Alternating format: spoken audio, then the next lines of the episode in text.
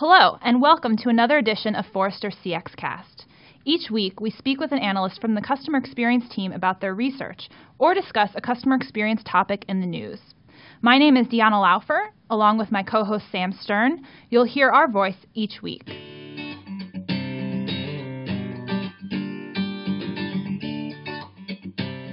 Hello, and welcome to another episode of Forrester CX Cast. I am your co host, Deanna Laufer, here with my other co host, Sam Stern. Hello. And today we are joined by Forrester Senior Analyst, TJ Keitt. Welcome, TJ. Hi, thanks for having me. Um, TJ is here today to talk about something that he has been working on for a long time, and we are excited to debut um, the Forrester B2B Technology Customer Experience Index. So that's a mouthful. Maybe TJ, you could tell us uh, what it is. sure. well, uh, put simply, it is a variation on our traditional customer experience index. What we wanted to do was provide the marketplace a way of evaluating the customer experience inside of B2B companies. Mm. Um, what we didn't want to do was simply take the customer experience index that we had and then provide it to B2B companies as a way of evaluating that experience. We recognize that there are differences in B2B. Mm-hmm. Uh, there's complexity in B2B that was not being exposed in the traditional customer experience index. And we wanted to take the time to develop a methodology that was going to reflect that complexity. And so, what is important to note that is different in the B2B mm. tech customer experience index, to get the full name out there, um, is that one, it, it takes a look at the account as opposed to an individual. And what that means is for each company that we're talking about, mm-hmm. or um, every company that would potentially um, invest in this sort of methodology, would not necessarily look at the individual experience of an individual customer, but would look at the gestalt of experiences across well the different phases of the account lifecycle. So we break down customer experience in this methodology um, across four different account phases. Uh, so there's the acquisition or renewal phase where someone is acquiring the services either for the first time or as a renewal. Then there is the implementation of the service or product. Then we go into the operation or utilization phase. And then finally, um, we have the support phase, which could be concurrent with obviously the mm-hmm. operational phase. We look at those four phases because we recognize that, again, in an account, there are going to be multiple stakeholders inside of a company that could be interacting with a firm at different points. You could have a business analyst that's you know, very involved in the acquisition phase, but has no real role, say, in implementation or support. You have an end user of, say, a software package, but they never actually get involved in the implementation and they don't ever place a support call to the company. But we wanted to be able to understand those different experiences and how they interplay in creating an overall sense of the experience the account has with the vendor. So we have those four phases. And also, you know, what you may have noticed in kind of that description of who we then talk to, in, you know, kind of using this methodology, we also think about the different types of people um, that uh, kind of come up in an account. So, in this you know, first pass at this methodology, which you may have noticed from the title focuses on technology firms, um, we think about business decision makers and we think about technology decision makers because both of those groups have some role and can you know have some influence over those different phases of the account lifecycle. So we look at those two groups in conjunction with those um, those four account phases. Where we come out with that is a little bit of a different way of thinking about what customer experience translates into, which is not you know simply the ease, effectiveness, and emotion mm-hmm. that you find in the consumer-oriented customer experience index. What we then talk about in B2B is three different ways of looking at experience. Um, one is familiar, so we do still talk about effectiveness, but what we add to effectiveness is this notion of reliability and this notion of trust. Why that became important and why it became important for us to discuss those elements was, you know, at one level to kind of look at the B2B experience and recognize again that difference from the consumer world, but then also to you know, be able to draw out what we you kind of see in our data as being important to business buyers um, in the technology markets that we surveyed that would be different or is different from how people assess a uh, B2C experience. So, you know, if you're thinking about um, you know, so, let's say an old you know, kind of truism like no one is ever fired for, uh, for buying IBM. What is pregnant in that um, in that statement is this idea that you know yes, at one level, what we're talking about is an experience that the buyer or the you know, the sayer of that statement, if you will, that they recognize that this is an experience that's going to you know, kind of consistently provide them value. So that's the reliability component there. It's a, it's an experience that's going to live up to what it is that they believed would be valuable to achieve their business goals, which it goes into that effectiveness element there. And then you know, I can put my job on the line in making this decision and feel fairly comfortable mm-hmm. that what I kind of went into this relationship expecting will be delivered and therefore protect me on the back end. And that you know gets into that trust component. So when we look at those things that effectiveness that reliability and that trustworthiness of the vendor that becomes an important part and a unique part of that uh, b2b story. And then on the other side you know when we think about you know, kind of what these things translate to you know from a um, a business perspective and, and why that's important and how that's valuable, uh, what we then lay out is the four drivers of, or the four types of loyalty that come out of these different drivers here. So when we think about the B2C customer experience index, what we talk about is advocacy, we talk about enrichment, and we talk about retention. We talk about those things in the B2B customer experience index.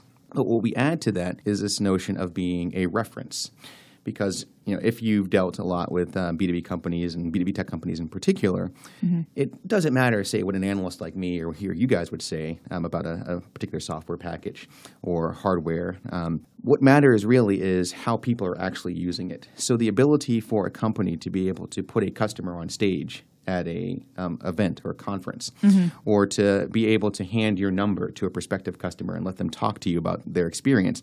That becomes very important, and you do see some uh, B2B technology marketing departments evaluating the customer experience on that ability to translate that customer into a reference. How do you measure that? The referenceability point of it? Yeah. This is self-reported data, so this is you know someone indicating that, that, that Oh, that they'd be willing to be a reference. Yes, they are willing to be a reference. And when you're, you know, doing the survey, I mean, is it if we want to get a complete data point about a customer of IBM? So like, Mm-hmm. use them as an example since you referenced them already.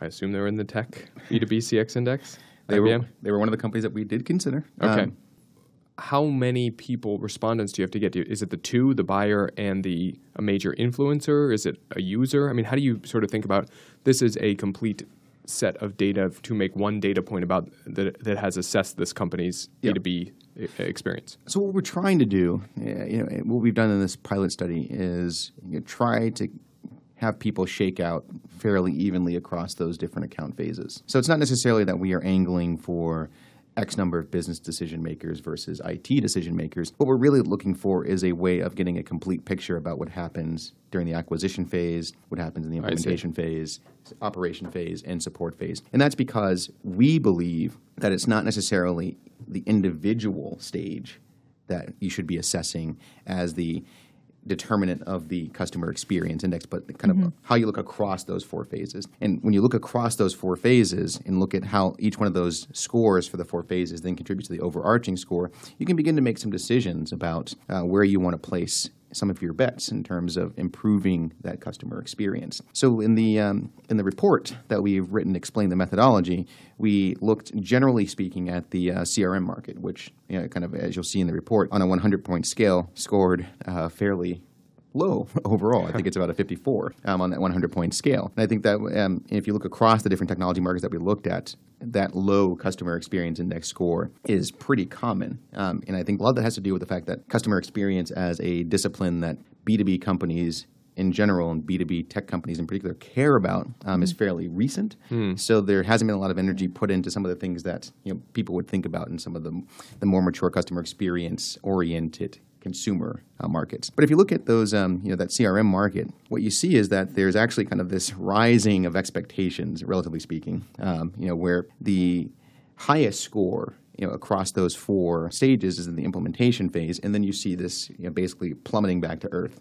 So when you get to the support phase, you actually have the lowest overall score. So if you're just kind of assessing the market overall, which you could see, you kind of easily say by looking at that is, in general, there are places to improve across the board. But where we see a real drag on the overarching score is in that support section. So let's look at the things that are driving that support section score and then see how we can improve those things. Okay, so firms can actually dig past just what's our index score, which Yes. is which is simply a benchmark to say what phases are we actually excelling at, and then probably within those phases, what's driving the experience in each. Exactly. Okay, you talked about referenceability and as well effectiveness, reliability, and trust as the equivalent in the B2B tech CX index to the three E's effectiveness, ease, and emotion in the consumer CX index. And I'm just wondering, can you maybe tease apart for us a little bit effectiveness and reliability? Because I'm, I'm struggling to see if it's not reliable, how would I even gauge that it's effective if it's unreliable? Sure. So take your plumber. Your, your plumber could do a good job. Um, he could fix your toilet when it breaks, and he's pretty effective at that job. But his service windows are four hours, and he consistently shows up outside of that four-hour window, making him, in general, unreliable in terms of you know his ability to So deliver when, when he you comes expect. two hours late, he does actually fix the toilet. Is your Exa- point? So, so it actually, in a way, is sort of a maybe a more complicated, but but still a proxy for ease. It's Sure. just talking about a more involved interaction that you probably have with a B two B company. Right, and this is what our data reveals. I don't want to make this sound like it was just you know that we just kind of picked things out, Right. of, out of the air. These were things that tested strongly as you know, real drivers of the overarching customer experience index score that we got. So when you look at something like reliability and you see that that pops up, it's because that is what the data told us was a stronger, you know, kind of influence or, or predictor of that customer experience index score than the traditional markers, ease and emotion.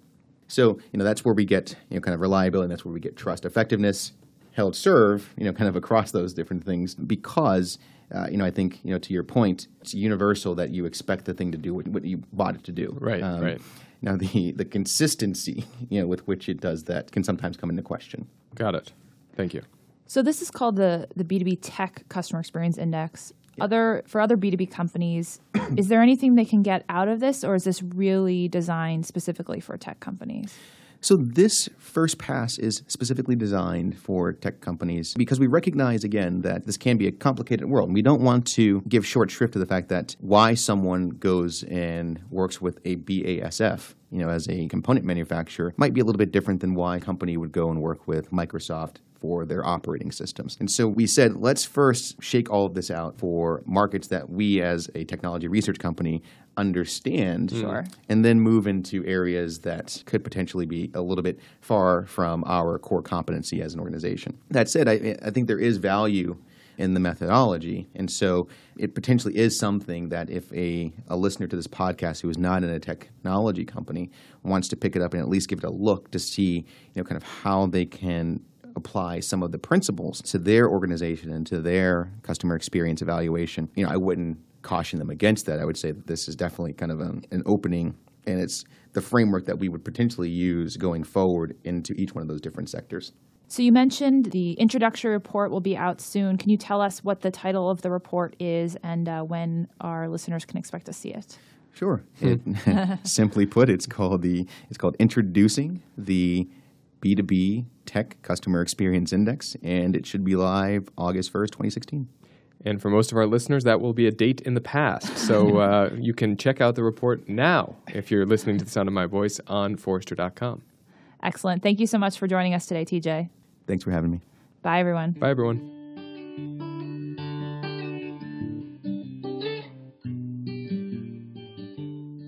Thank you for listening to this week's CX Cast. We'll post links to the reports we mentioned in this episode in the podcast show notes. For questions or suggestions, please contact me at dlaufer at forrester.com. And remember, your customer's perception is your CX reality.